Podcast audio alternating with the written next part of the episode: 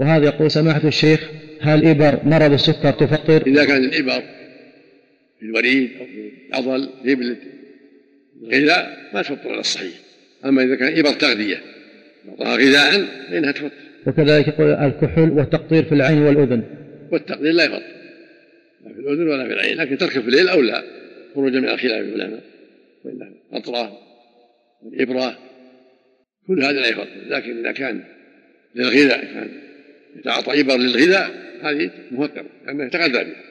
أما قطرة في العين والأذن إبرة في العضل وريد هذه لا تفطر، لكن تركها في الليل أفضل وأحوط.